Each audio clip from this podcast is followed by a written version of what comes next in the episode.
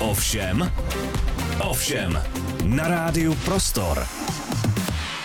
Pomáhám lidem znovu získat životní nadhled a radost ze života. Ukazuje, jak se naučit žít radostný život, i když se nacházíme v těžkých životních situacích.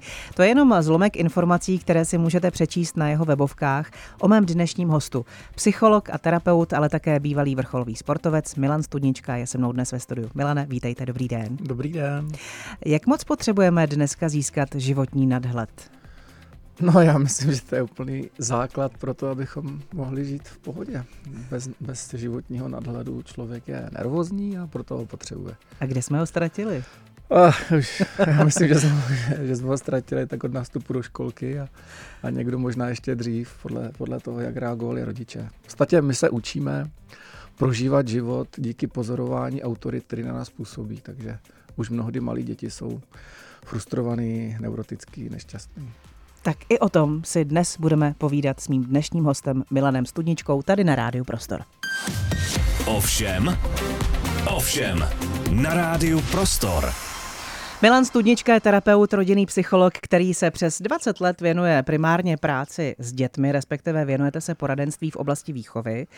Uh, tak kde nám to nejde, když to vezmeme takhle ze široka? Je, tak to je právě tak ze široka, že to bych mohl mluvit eh, hodiny a hodiny a hodiny. Uh, nejde nám to v tom pochopení principu, že děti reagují na to, jak, roz, jak se chovají dospělí. Mm. To je ten základ, když tohle to rodič pochopí, tak má spůle vyhráno. Jo, protože velmi často rodiče koukají na děti a řeknou si, to dítě zlobí, to dítě neposlouchá, to dítě něco. A berou to jako, že dítě je vyník. Mm. V ty své hlavě vnímám, to dítě dělá něco špatně, ono jako je potřeba opravit. A když ke mně potom ti rodiče přicházejí, tak já jim říkám, a, a často se diví tomu, že to dítě nechci vidět. Jo? Oni mm. mají problém s dětmi a říkají, jo, já potřebuji hlavně vás. A potřebují pochopit, že dítě jenom reaguje.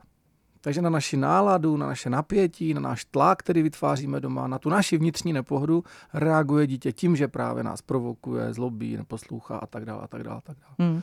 No, ono, mám pocit, že spousta rodičů v dnešní době nechápe takový ten odvěký princip, že když se dítě narodí, tak je opravdu takovou tou tabulou rásou. Hmm. My do něj otiskáváme, nejenom my jako rodiče, ale celý příbuzenstvo, ano, kamarádi a všichni ano. se chtějí nějakým způsobem otisknout. A oni teď otisky potom asi se nám nějakým způsobem začnou vracet a my úplně nevíme, co s tím, ne? To je přesně ono. Oni se začínají vracet a než člověk pochopí, že to je ten otisk, to je krásné slovo, tak to trvá. Hmm. No, přijmout to, že dítě reaguje na mě, je dost náročný. Já někdy rodičům říkám, ať si představí, jaký jsou vzorem pro svý dítě. A pokud jsou někdy nervózní, podráždění, hádají se, tak je logicky, že dítě nechce poslouchat. Protože nechce žít jako člověk, který je nervózní, podrážděný, hádá se s partnerem, proto ty rodiče to mají potom těžký těm dětem něco říct. Hmm. Vy se věnujete rodinné terapii. Jak hmm. to vlastně vypadá v praxi? V praxi to vypadá tak, že mi většinou zavolá nějaká zoufalá maminka, nebo se, já už teda nepřijímám nový klienty, jo, nebo sem tam se někdo ano. najde, protože já tam takový systém, že když se někdo odhlásí, tak tam okýnko je, ale jinak už mám úplně plno. Ale Aha. v podstatě přijde maminka většinou, že tatínkové to úplně často neřešejí. To je tak třeba jeden z deseti, že by se ozval táta, jo, že cítí, že to doma nefunguje. Hmm. Tatínkové zase tak vnímaví, bohužel často nejsou. Takže maminka nějaká přijde s tím, že jí něco trápí na dětech tak přijde, teď se o tom povídáme, maminka odchází s tím, že si uvědomuje, že to je hodně jako o ní a o partnerovi, o tom vztahu a začíná ta naše práce. Takže já učím nejdřív vůbec tu maminku pochopit, jak pracovat se svým napětím, jak se sklidnit, jak potom začít komunikovat s těma dětma. No a, a po roce většinou, někdy dřív to pochopí a a fakt jsou změny. No. A to jsou maminky malých dětí, pubertáků, ten rozptyl je asi široký. První takový jako vlna, kdy rodiče narazejí, je mezi tím třetím, šestým rokem. To je taková první vlna, hmm. kdy si řeknou, kurně, něco je jinak. Jo? Hmm. Takhle, takhle to nechci. A druhá obrovská vlna je puberta. Tam je Zase je spousta rodičů, kteří si řeknou, pubertu musím přežít. Jo? Takže se jako těšejí na to, že to bude hrozný. A vůbec si neuvědomují, že právě když to dělají dobře předtím, tak ta puberta je úplně bombastická. Jo? To no, vy jste je... někdy řekl takovou krásnou větu, že puberta je v podstatě vysvědčením pro rodiče. Ano, ano, no, to jsem někde řekl, taky, taky jsem měl hodně hejtu na to konto, ale, ale je to tak. No ne, ale já, já jsem to úplně nadšená, no. protože já mám děti 13-15 no. let a vlastně teďka teprve vidím, že teď se mi to opravdu vrací. Ano. Ne někde v deseti ne, letech. Ne, ne. To je pořád ještě málo, ale teď teď? Ta puberta, tam se nám to vrátí, protože když to děláme dobře, v uvozovkách to slovíčko nemám ráda, ale prostě když to nějak jako plyne a hmm. rodič trošku chápe ten princip, jak vlastně k tomu dítěti přistupovat, tak puberta je za odměnu. Je to radost, dítě je veselý, vtipný, povídá si a hlavně pořád chce sbírat informace od rodiče a učit se od něj, protože mu věří. Když to pokud je ten vztah nabouraný, tak rodič nemá absolutně žádnou páku na to, to dítě, to dítě někam vést v pubertě. Dítě hmm. je v odporu, buď to jenom mlčí, nespolupracuje, sedí u počítače a vlastně odpojený od těch rodičů. Co s tím vším udělal COVID? To se asi obecně ví, že COVID eh, nás úplně nepotěšil. Ano. Tak eh, ještě teďka cítíme nějaký dopady, asi právě teď možná, že? No, to, to byla obrovská rána do rodin, protože v podstatě ty rodiny, eh, bez, no, ten covid nebo ty opatření způsobily to, že se posvítilo na nefunkčnost. Jo? Takže ty byly rodiny, kterým to doma fungovalo a najednou byly doma a tím pádem zjistili, že jim to funguje ještě líp, že jsou spolu. A mhm. vlastně, vlastně ti si to jako užili, protože ta rodina funguje, fun- jsou tam nějaké fungující principy a, a vlastně si to krásně užili. Ale pak byly rodiny, které nevěděli, že jim to nefunguje, protože byli všichni v práci, ve školách, na kroužcích. Jo. Takže vlastně ta rodina se potkala sotva večer a netušili, jak špatný to tam doma je a najednou byli nuceni být doma. Jo? Takže třeba 4-5 individuí, který se prostě nesnášejí a najednou byli doma dva roky nebo kolik. Jo? No. Tak to samozřejmě zanechalo jako velký následky potom na té rodině. Takže nebylo to o tom opatření, o té zlobě, že to opatření nám zničilo rodinu. Ne, ne, ne, ona ta rodina už nefunkční byla. Hmm principy nějaký, komunikační, cokoliv. No a tam se to bohužel na to posvítilo trošku. E, vy se ve své práci zabýváte taky rozdílným přístupem k výchově žen a mužů. To je vlastně velký téma. No, nebo dívek a chlapců. Dívek a chlapců, přesně. Oni ti dospělí uh, chlapů se špatně vychovávají. Uh, jo. Ne, ne, já jsem to myslela, pardon, možná jsme se nerozuměli z pozice, ano. že ženy, matky a tátové muži vychovívají, vychovávají každý jinak. Ano, ano, ano. Tak co k tomuhle? To je taky asi na dlouho. no, to je krásný, to je fakt nádherný příběh ono i ten eh, přístup k těm klukům a holčičkám musí být rozdílný. Já jsem mm-hmm. rád, že to u vás ještě můžu říct na hlas, to se moc nesmí říkat. No, to jsem s tím. jo. A protože jsou tam základní nějaký, každý dítě je originál, jo, to je jasný, ale jsou tam prostě nějaké biologické danosti, které nás definují. Ten chlap měl nějakou roli v té v jako v komunitě těch lidí po, celou, po celý vývoj lidstva. Takže je plný nesmysl, aby posledních 20 let ji neměl. Jo? To je prostě to je blbost. Jo? Mm. Takže když tohle člověk pochopí, že jsou tam drobné neance ve výchově, na které je potřeba si dávat pozor, no tak zase s těma dětma mám teda daleko líp. Třeba příklad, že kluky bych měl nechat si porvat, protože ta rvačka je hrozně důležitá pro jejich osobní rozvoj. Ten kluk, když se nerve mezi tím třetím, šestým rokem, tak potom většinou má větší problém řešit konflikty, protože se bojí toho konfliktu. Hmm. Jo, je tam velký problém toho, že kluci obecně, když jsou v tom věku 3 až 6, tak oni nechtějí úplně dodržovat takový to, jako kres, budeme si kreslit a budeme se držet za ruce jo, ve školce. No a když to ten kluk jako nedodrží, tak je za to potom tepaný a okřiknutý a je mu říkáno, tak jak seš, seš špatně. Takže potom tolik kloučků má různé psychické problémy a vlastně vnímají, že jsou tady na tom světě nějak divně a že pokud se nebudou chovat jako holky, tak nebudou přijatý. Hmm, že vlastně nezapadají do nějaký normy. Ano. Máte hmm. si dva kluci se perou, oni se řvou a řeknou jim, domluvte se, jo. Ale ne, tři leták není schopen se domluvit, jo, nebo leták. Dospělý člověk se není schopen domluvit. To je pravda. jo. Takže, takže jsou to takové věci úplně jako selský, jednoduchý, který ani pedagogové nevnímají a vlastně nechápou. Říká Milan Studnička tady u nás na Rádiu Prostor, dnes v Ovšem. Ovšem, ovšem, na rádiu Prostor. Dnes s Milanem Studničkou, což je terapeut, rodinný psycholog, který nás rodiče tak trošku směřuje, eh, kterak nezabloudit v té těžké disciplíně, což výchova dítěte rozhodně je. Eh, jak vlastně nastavit v dnešní době dětem mantinely? Dá se to? No dá a je to nezbytný. Já se často setkávám s tím, že dneska se rodiče snaží o tu respektující výchovu, což ano. je krásný. Akorát, bohužel, to dochází tak daleko, že tam najednou to se otočí role, že ten rodič, jak se snaží být pořád hodný a jako všem mluvit s tím dítětem, tak si ani nevšimne, takový jako plíživý, že jim najednou dítě začne šéfovat. Hmm. Jo, a, a většinou tady v těchto situacích bývají hodní tatínkové. Oni jsou ti je fakt hodný, jo. oni se pro to dítě jako roz, rozkrájeli, ale to dítě potřebuje cítit i tu sílu toho muže. A když potom má rodič výčitku, že jenom zvýší hlas nebo zamračí se, zamračí obočí, když se něco děje, no tak samozřejmě to je potom problém, jo? že to dítě potřebuje někdy říct a dost. Hmm. Ale je lepší, když to říká ten táta právě. Jenže hmm. zase v té praxi velmi často tatínkové tam nejsou, maminky jsou s dětma sami, takže jsou podrážděný, nervózní a ječi a křičí, protože už to jinak nezvládají, to je jasný, no a dítě potom s ním akorát dobrý den. Jo, takže. No a dá se s tím potom zpětně dělat něco, když už je to takový rozjetý vagón? Dá, dá, je to jenom fuška. Když hmm. jsou rodiče moc hodný v uvozovkách, to není o tom nebýt hodný, jo, to jako, nebo spíš milý, to je krásný, jako, že doma pohoda a radost, jo. ale potřeba tam mít ten rodičovský nadhled. A když už je něčeho moc, tak jako to laskavostí zastavím, to dítě nebudu pokračovat dál. Jo. Když už to je ještě víc, tak jenom při, při, zavrčím, stačí. Jo.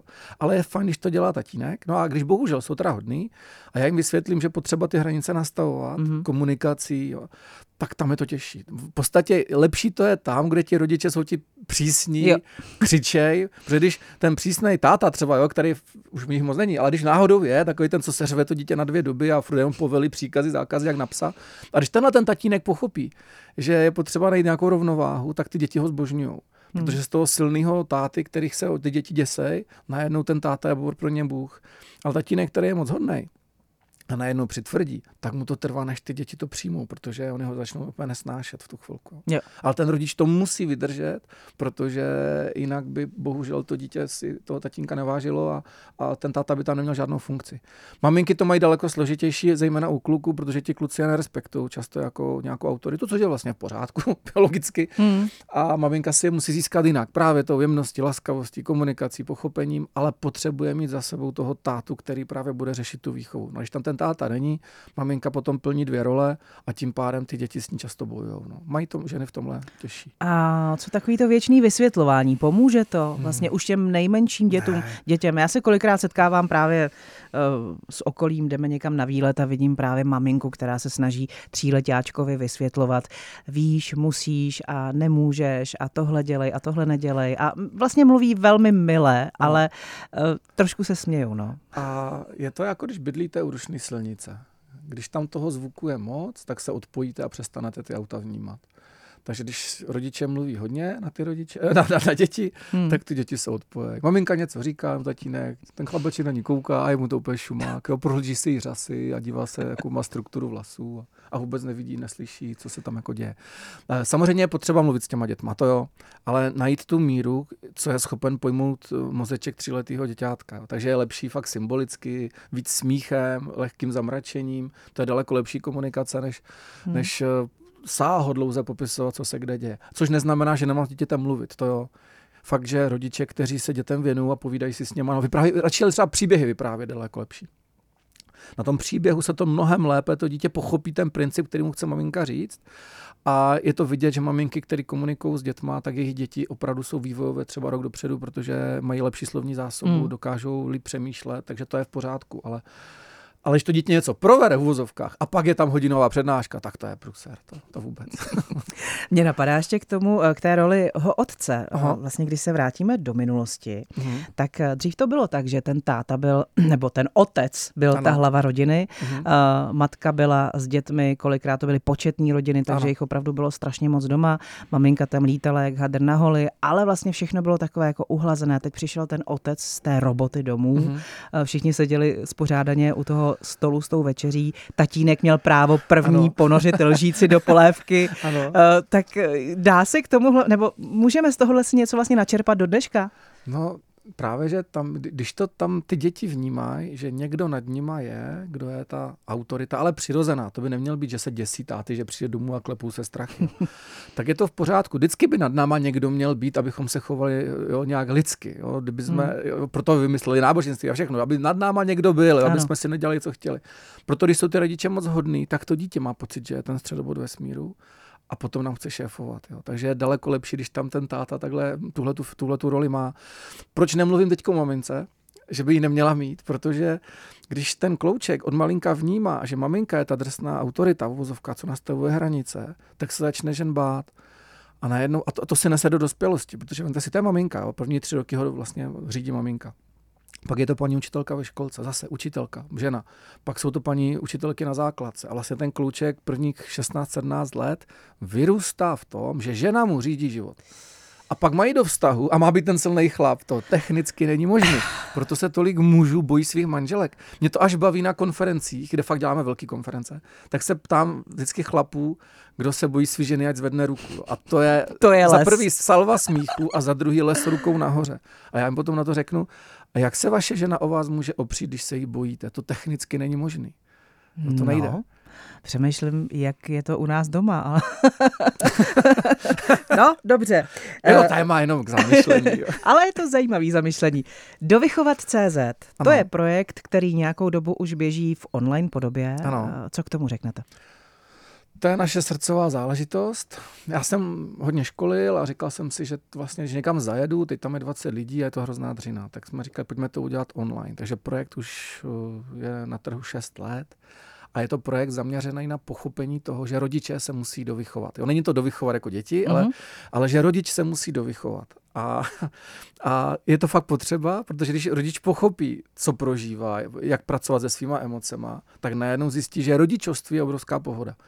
Ale v momentě, kdy rodič má problémy sám se sebou nebo ve vztahu, no tak rodičovství je strašná dřina. Je to dřina, je to boj o každý centimetr Hmm. hmm. prostoru v, tý, v rámci té rodiny. Když se rodič vyklidní, tak najednou zjistí, jak ty děti fungují.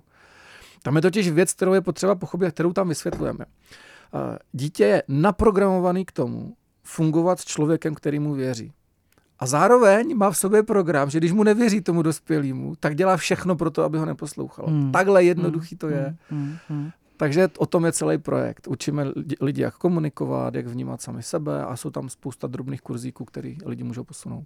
Eh, To je tady projekt určený rodičům, Mhm. máma, táta. Zejména, ano. A pak je tady ještě nějaký projekt pro muže speciálně. A Ano. ten mě zajímá. Tak, ještě máme druhý jako partnerský projekt, Restart muže. Tam je hlavní postava Sláva Černý, který to vlastně, to byla hlavní in, iniciace. A je to projekt čistě pro muže. A ta hlavní myšlenka je uh, inspirovat chlapy k tomu, aby znova převzali zodpovědnost v rámci rodin, aby se nebáli komunikovat, aby se přestali bát svých žen a byli pro ně ty chlapy, o kterých se ty ženy můžou opřít. Mhm. Tak to jsme rozjeli před dvěmi lety, tuším. No a je tam obrovský boom, najednou fakt jako chlapi chtějí. A teď v lednu budeme organizovat konferenci pro 750 chlapů a budou tam přednášet už ti chlapíci, kteří vlastně prošli tím programem, takže je to nádherný. To si neumím vůbec představit. 750 chlapů na jednom místě. A Ano. bude to, budete to vést vy s kolegou? My, my, my se Slávkem budeme mít, ale, ale ten, ten, ten program budou právě přednášky chlapů, který normální chlapy, co byli v prčicích, byli před rozvodem a jo, nefungovalo to s Aha. ženou, s rodinou a oni si prošli nějakým, nějakým vývojem a budou o tom mluvit, o těch změnách, jak to docílili, jak se jim to dařilo. Takže já věřím, že to bude obrovsky inspirativní. Takový Karlštejn. No krásný, krásný, krásný. Říká Milan Studnička ve vysílání Rádia Prostor. Pokračujeme za chvíli. Ovšem, ovšem, na rádiu Prostor. V těch příštích minutách bych se chtěla věnovat eh, třem nehezkým tématům, která bohužel rezonují naší společností, a to jsou fyzické tresty, vysoká rozvodovost a v podstatě i takovéto odkládání mateřství. Možná Mhm. je to, to souvisí právě s tou zodpovědností, kterou já, jakožto budoucí rodič nebo člověk, který se má rozhodnout, zda dítě chce nebo nechce v tuhle chvíli, tak prostě se jako bojí. No. Tak odkud to vezmeme? Odkládání mateřství, protože včera jsme si povídali právě se synem, to bylo krásný, kdyby vlastně chtěl mít dítě. Je mu 16 teda. Mhm. A jenom jsme si o tom povídali, že člověk, který odkládá eh, to rodičovství, tu svoji roli, tak v podstatě vůbec nevnímá princip rodiny, protože pokud si maminka udělá dítě ve 40, tak už si fakt babičkovskou roli moc neužije. Mhm. Když to maminka, která si udělá dítě nevím, 25, ve 20, 28, tak si vlastně užije to, to, to babičkovství, což je vlastně úplně druhý level, kde už nemáte přímou zodpovědnost, ale zároveň si ty děti fakt užíváte. Je to nádherný proces a babičky jsou ve společnosti strašně důležitý. Ale dneska je takové jako potřeba furt se honit za zážitkama a výletama, že už ani babičky nechtějí fungovat jako babičky. A nechtějí hlídat, je to otravuje. A, a i, i z toho, že už jsou třeba starší, protože ty děti už měly pozdě. Takže si myslím, že i, já vím, že těžko 20-letý člověk bude přemýšlet touhle optikou, ale v, ty, v rámci té rodiny by se o těch tématech mělo mluvit, aby si každý rodič uvědomil, že odkládat rodičovství je úplný úplný nesmysl. Tak ono ne náhodou asi v těch sedmdesátkách to bylo vlastně norma, že ve, no, ve 20 no. uh, byly naše matky těhotný. Ano, no jasně. moje babička byla babičkou v 37. No, jasně. Teď to vzali holky hodně teda brzo, moje, moje maminka i, i její maminka. Ale, ale to o tom, jestli to je 20, 25, hmm. tak ale měli bychom přemýšlet nad tím, že uh, já myslím, že je tam ten strach. Za prvý ta doba je fakt náročná, lidi mají ekonomický strach, že nebudou mít z čeho žít. Teď ti kluci dneska 20 letí jsou extrémně nezodpovědní, jo, protože že se chtějí bavit a sporty a hospoda a, a, a, a výlety. Takže vlastně vůbec ne, chápu ženy, že nechtějí mít dítě s někým, kdo je totálně hmm. nezodpovědný. Takže je to celkově ten posun v té společnosti je naprosto bláznivý, ale prostě biologicky ty děti by měly mít mladý maminky. Hmm. No, ono to souvisí i s nějakým seznamováním, že jo? Když se hmm. podíváte, jak se dneska mladí lidi baví, potažmo seznamují, no. tak uh, přes internet to asi úplně není záruka kvalitního uh, muže a otce mých budoucích dětí. Možná jo, nechceme to paušalizovat, ale uh, úplně tomu nevěříme. A teď žena, která touží být mámou, třeba už od 15 let prostě hmm. chce být opravdu tou maminkou a chce mít hodně dětí a její 35 a nenajde toho no, partnera, ano, ano. tak vlastně se dostává do hrozně nepříjemné životní situace. No je to tak. Je to, já, je dneska opravdu náročný najít zodpovědného partnera, se kterým ta žena si může založit rodinu. A ještě druhá věc, nefungují právě vztahy prarodiče-rodiče. Hmm. Takže když ta žena nemá ani zázemí ve svých rodičích, jo, jsou tam rozbitý vztahy, není tam právě ta podpora těch babiček, což kdysi byla daleko větší, no tak je logicky, že se do, těch, do toho jako mateřství se moc nehrneme. Jo právě chybí nám funkční komunita, funkční rodina, přátelské vazby, aby si lidi vzájemně pomáhali s dětma. Tohle to strašně moc chybí ve společnosti. A jak se to tam dá dostat zpátky? No my to děláme. Je to právě o tom se propojovat s lidma, s lidma, kteří to vnímají podobně jako vy, dělat pravidelné akce pro lidi, združovat lidi a dá mm. se to, dá se to. Já tím, že v tom projektu do Vychovat jedeme už delší dobu, mm. tak se mhm. nám to daří, takový ostrůvky po republice mm. zakládat, kde ty maminky si pomáhají, eh, často spolu tráví čas, jo, hlídají si vzájemně děti nebo starají mm. se o děti a je to krásný. Tak na západě je to docela běžný, že se takhle ty ženský vypomáhají. Ne? No je to, je to krásné. Vemte si, kdyby si jedna maminka vzala děti v úterý odpoledne, druhá ve středu odpoledne, čtvrtá v, pátek odpoledne, tak mají dva odpoledne pro sebe, jo, hmm. s partnerem, můžou na rande. Jo. A nemusí mít výčitky, že udělali něco Přesně špatně. Ta, a děti si vyblbnou, protože mají partiáky kámoše, s kterými asi budou hrát. Ono to vlastně není vůbec složitý, hmm. ale to by lidi nesměli mít ty dvoumetrový ploty kolem domů a, a zabedněný byty, ale museli by prostě zjistit, kdo kolem nich bydlí třeba, jo, nebo no. se fakt zajímat. A pak bohužel se taky stane samozřejmě, že si najdu toho partnera, se kterým to všechno proběhne, mám děti, jsme spokojení, mm. krásná rodina mm. a pak se stane něco, že to prostě fungovat přestane a dojde na rozvod. Mm. Rozvodovost je u nás velmi vysoká ano. Eh, a to má pochopitelně dopad nejenom na výchovu, ale i na fyzično a na všechno. Na tak eh, co s tím? No, problém rozvodu spočívá v tom, že lidi neumí komunikovat. A neumí komunikovat, protože děti v době, kdy se mají učit komunikovat, tráví čas vrstevníkama. Možná jste si toho všimla, pokud byste se někdy hádali s partnerem, že když jsme v tom afektu, tak, tak bereme vzorce z dětství. Takže se chováme jak malí děti ty nemáš pravdu, to jsou keci, já to mám jinak, já to chci. A najednou se lidi začnou prosazovat což je, což je normální a přirozený ve věku mezi třetím a šestým rokem, kdy se učíme komunikovat. Tam je ta slovní zásoba a nějaká jako schopnost formulovat nějakou myšlenku tak omezená, že dítě si prostě prosazuje svý nebo ustupuje. A právě mezi třetím a šestým rokem má dítě trávit hodně času s dospělým člověkem. Mnohem víc než s vrstevníkem. Jo, ty školky, to je plný blázinec. Jo. Aby, aby se to dítě naučilo komunikovat. Naučilo se komunikovat, jak to ten tatínek s tou maminkou dělají, když, jak ta babička s tím dědečkem hmm. komunikují, když mají konflikt. A tam se musí odkoukávat vzorce komunikace ve stylu. Co tě na tom trápí, miláčku? Jak bys to potřebovala ty? Dobře, a podívej se na to, jak to vnímám já. Rozumíš tomu, jak to vidíš ty? Tohle to je řešení konfliktní situace. A když to dítě mezi třetím a šestým rokem v tomhle bude vyrůstat, nemá potřebu se rozvádět, protože to s tím partnerem umí komunikovat.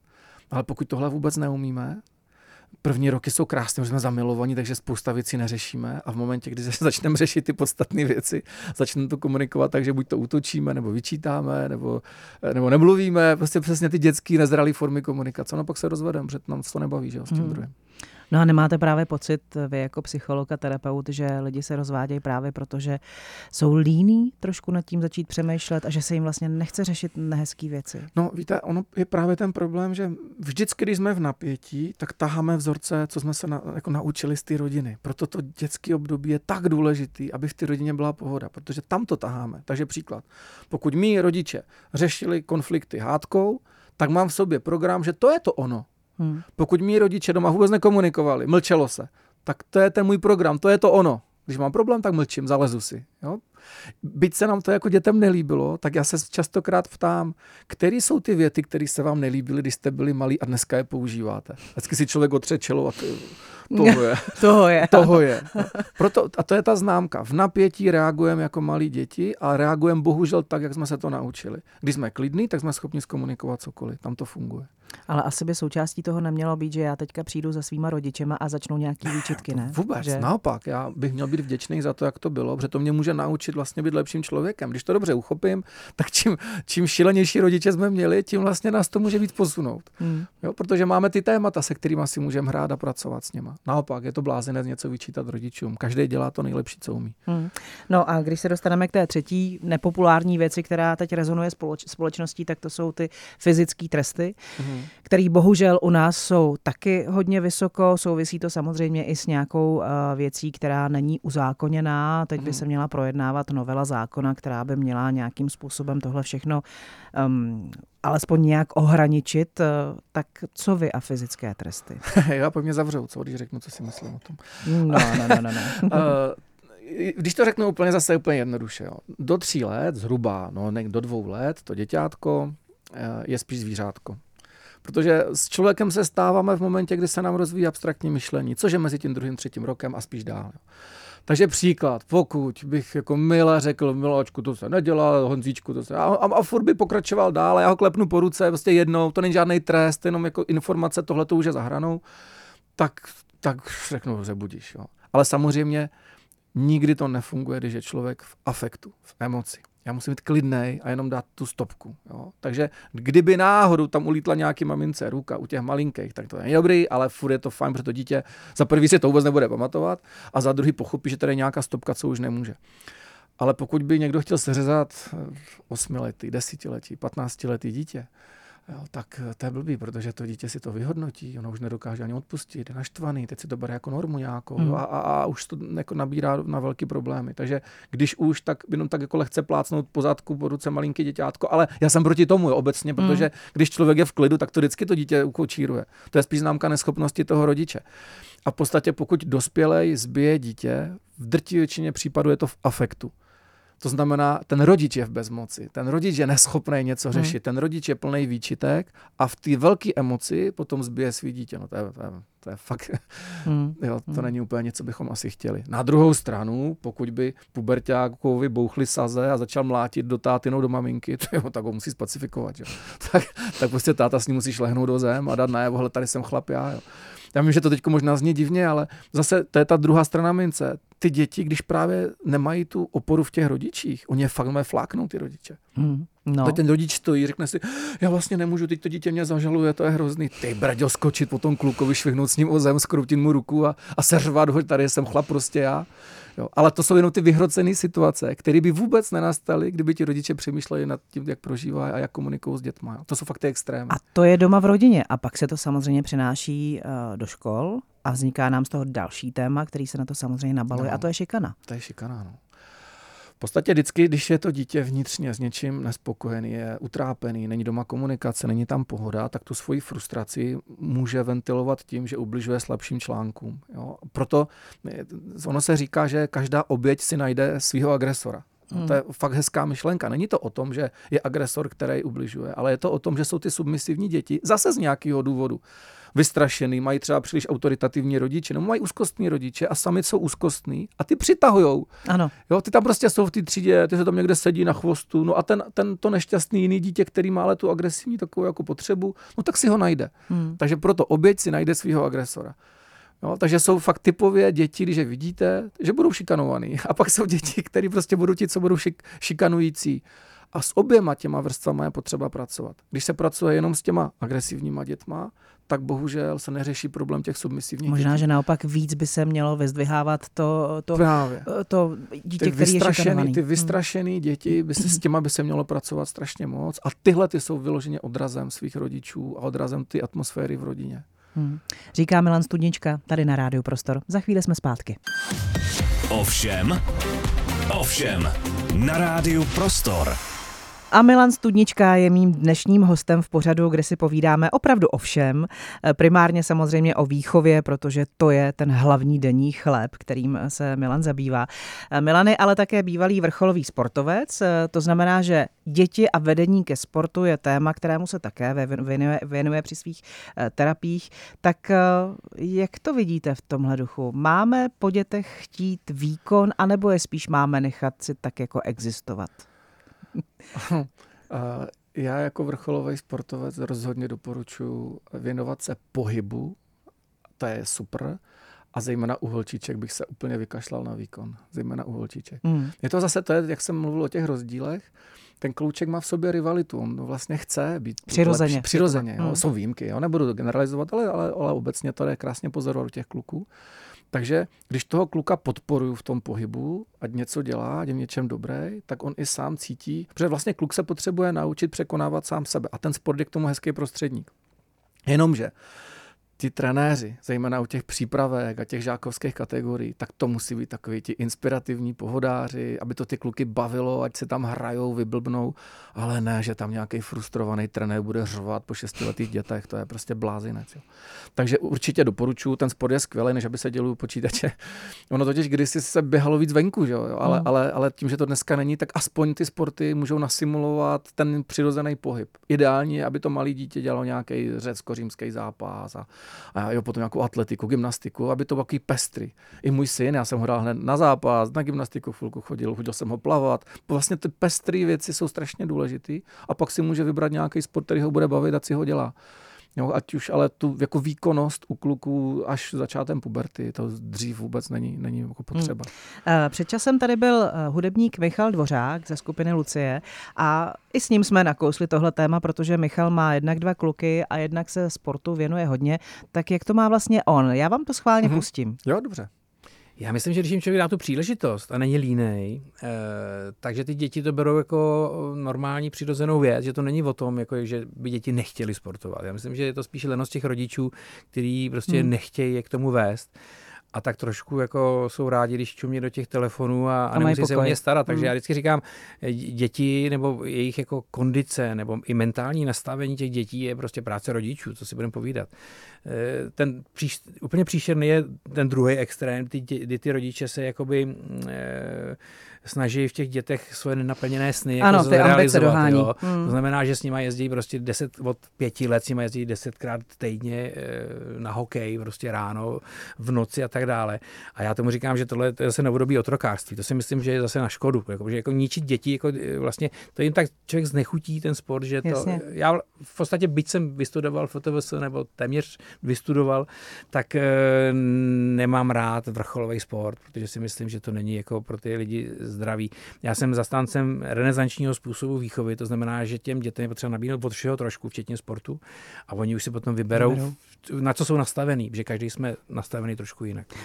Tak co vy na to? No, to bych podepsal. já jsem to, si to myslela, to chtěla jsem to zkusit. jo, já, samozřejmě, to, to, ten, Michal to popsal asi úplně jednoduše a krásně. Vést je k pohybu, já bych to i ten sport pohybu. Takže všechno s nima dělat. Jo. Já hmm. právě eh, vysvětluji rodičům, proč ty děti furt dáváte na ty kroužky. Teď kotol ho naučíte taky, šplhat ho naučíte taky, plavat ho naučíte taky. Proč chodit furt na kroužky? Protože někdy maminky mi říká, ten můj tříleták se nechová hezky na tréninku do prdele tříleták na tréninku, co to je za blbost, jo.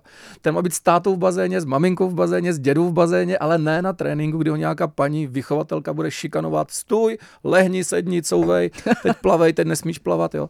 Takže tam opravdu v tomhle tom jsme, jako bychom chtěli předat veškerou zodpovědnost za naše dítě cizím lidem. Já nechápu proč. No víte proč? Protože v tu chvíli my máme ten čas, čas pro sebe. No To si myslím, že je asi jeden z hlavních důvodů. A, a zase, kdyby právě, kdyby měla maminka ve 20 letech svý dítě, tak ve 30 nebo v 35 má pubertáka a má celý život pro sebe. To samozřejmě generuje no. pak tu otázku, proč tedy vlastně to dítě máme. Ano. A, a proč tak pozdě? A no. proč tak pozdě? Těch, těch věcí je tam strašně moc samozřejmě, o těch vlivů je tam obrovské množství, ale, ale když potom vidíme tyhle souvislosti, jak to potom dopadá na celou rodinu, no tak logicky je potom pro maminku, která má dítě pozdě přirozenější dát ve, ve třech letech dítě tu na kroužek, tu na kroužek, tu na kroužek a potom, jak říkal Michal, člověk je jen takový taxikář.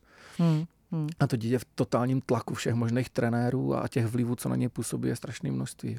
No, je dobře, že tohle zmiňujeme v podstatě teď na konci prázdnin, protože školní rok klepe na dveře hmm. a ty první týdny jsou přesně ve školách o tom, že rodiče s jazykem na vestě eh, hledají kroužky a když už je všechno obsazené, tak prostě přišla obrovská apokalypsa do rodiny, protože co teď já s tím dítětem nebohým, který přijde v půl druhý odpoledne ze školy a nebude mít co dělat, budu hmm. dělat já. Hmm. No, Co s tím? pra, no, ten Michal to řekl, že, že lidi jsou, rodiče nejsou aktivní. Jenomže ono to je těžké. Když dneska člověk přijde z práce v 6 večer, jo, tak kde být aktivní s dítětem. Proto to by to mělo být trochu promyšlený, aby třeba mít ty funkční babičky a tak dále. Takže uh, je to nádherný si říct, jo, mám tady ty děti, to je tak boží se jim věnovat, protože když já to teďkom zaberu, fakt je to o tom jako stát rakety, na začátku musím dát strašnou energii, pak to letí samo. Když zaberu na tom začátku, tak mám celoživotního parťáka už potom v dospělosti. Hmm. Jo. To je hmm. hmm. nádherný vztah, můžu si to užít, ale je potřeba já být ten inspirativní tvor, který to dítě chce následovat. Takže příklad. Chtěl jsem, aby si dělal hudbu, tak jsem si koupil kytaru. Jo, a vlastně tím, že já jsem se chtěl učit na kytaru, tím jsem přiměl jeho, aby se učil, protože se chtěl učit se mnou. Jo? A dneska má sedna a zahraje nádherně na kytaru. Hmm. A takhle to bylo vlastně s jakýmkoliv sportem, s čímkoliv, co jsem chtěl, aby on uměl. Dělal jsem to s ním. Hmm. To je hezký. Uh, pojďme si říct, že ono to všechno dá opravdu strašně práce, mm-hmm. za kterou nám rodičům vlastně nikdo neplatí. Ano. A my možná máme pocit, že nebudeme přeci dělat něco, za co nám nikdo nezaplatí. když to přeženeme do extrému. Uh, a tak je já. vlastně potom na konci to dítě, který z toho vyjde no, tak jak vyjde. Ano, já jsem chtěl, teď mě napadla myšlenka, jak jste k tomu teď krásně tady řekla. Ono, když rodič nemá zpracovaný svý témata, takže je plný výčitek z minulosti, mraku, strachu z budoucnosti, nedokáže reagovat na současnost, takže vlastně je rozsekaný vepředu, vzadu i, i tady, tak nemá energii na to se věnovat tomu dítěti. Hmm. Když to, když si tohle všechno pořeším, tak najednou jsem nabitý a mám tolik energie na to dítě a blbnout s ním a věnovat se mu a je to nádherný. Proto je tam zase ten projekt dovychovat, že ten rodič musí si vyřešit ty své věci v hlavě a pak má energii na to třeba jít s dítětem na bazén nebo do lesa nebo si s ním zaběhat na kolo, na brusle, cokoliv. Tak vy jste sice říkal v úvodu, že už nepřijímáte nové uh, pacienty, klienty. Ano. Uh, nicméně, kdyby vás zajímala tematika, čemu všemu se Milan Studnička věnuje, tak se podívejte na jeho webovky, mm. uh, taky dovychovat.cz a Restart muže se jmenuje ten ano, druhý projekt. Restart muže.cz. Moc děkujeme, že jste byl tady u nás v Rádiu Prostor, Milané. Co byste si přál pro nás, nejenom rodiče, ale pro nás jako pro společnost v roce 2023? Ježiš, to, to, to, to máme na další 4 hodiny. Ale to hlavní, aby si fakt, já jsem to řekl na začátku našeho rozhovoru, aby si každý rodič uvědomil, že dítě reaguje na něj. Tak s tím letím bych chtěl dneska odejít. Tak děkujeme. Mějte hezký den. Hezky. Nashledanou.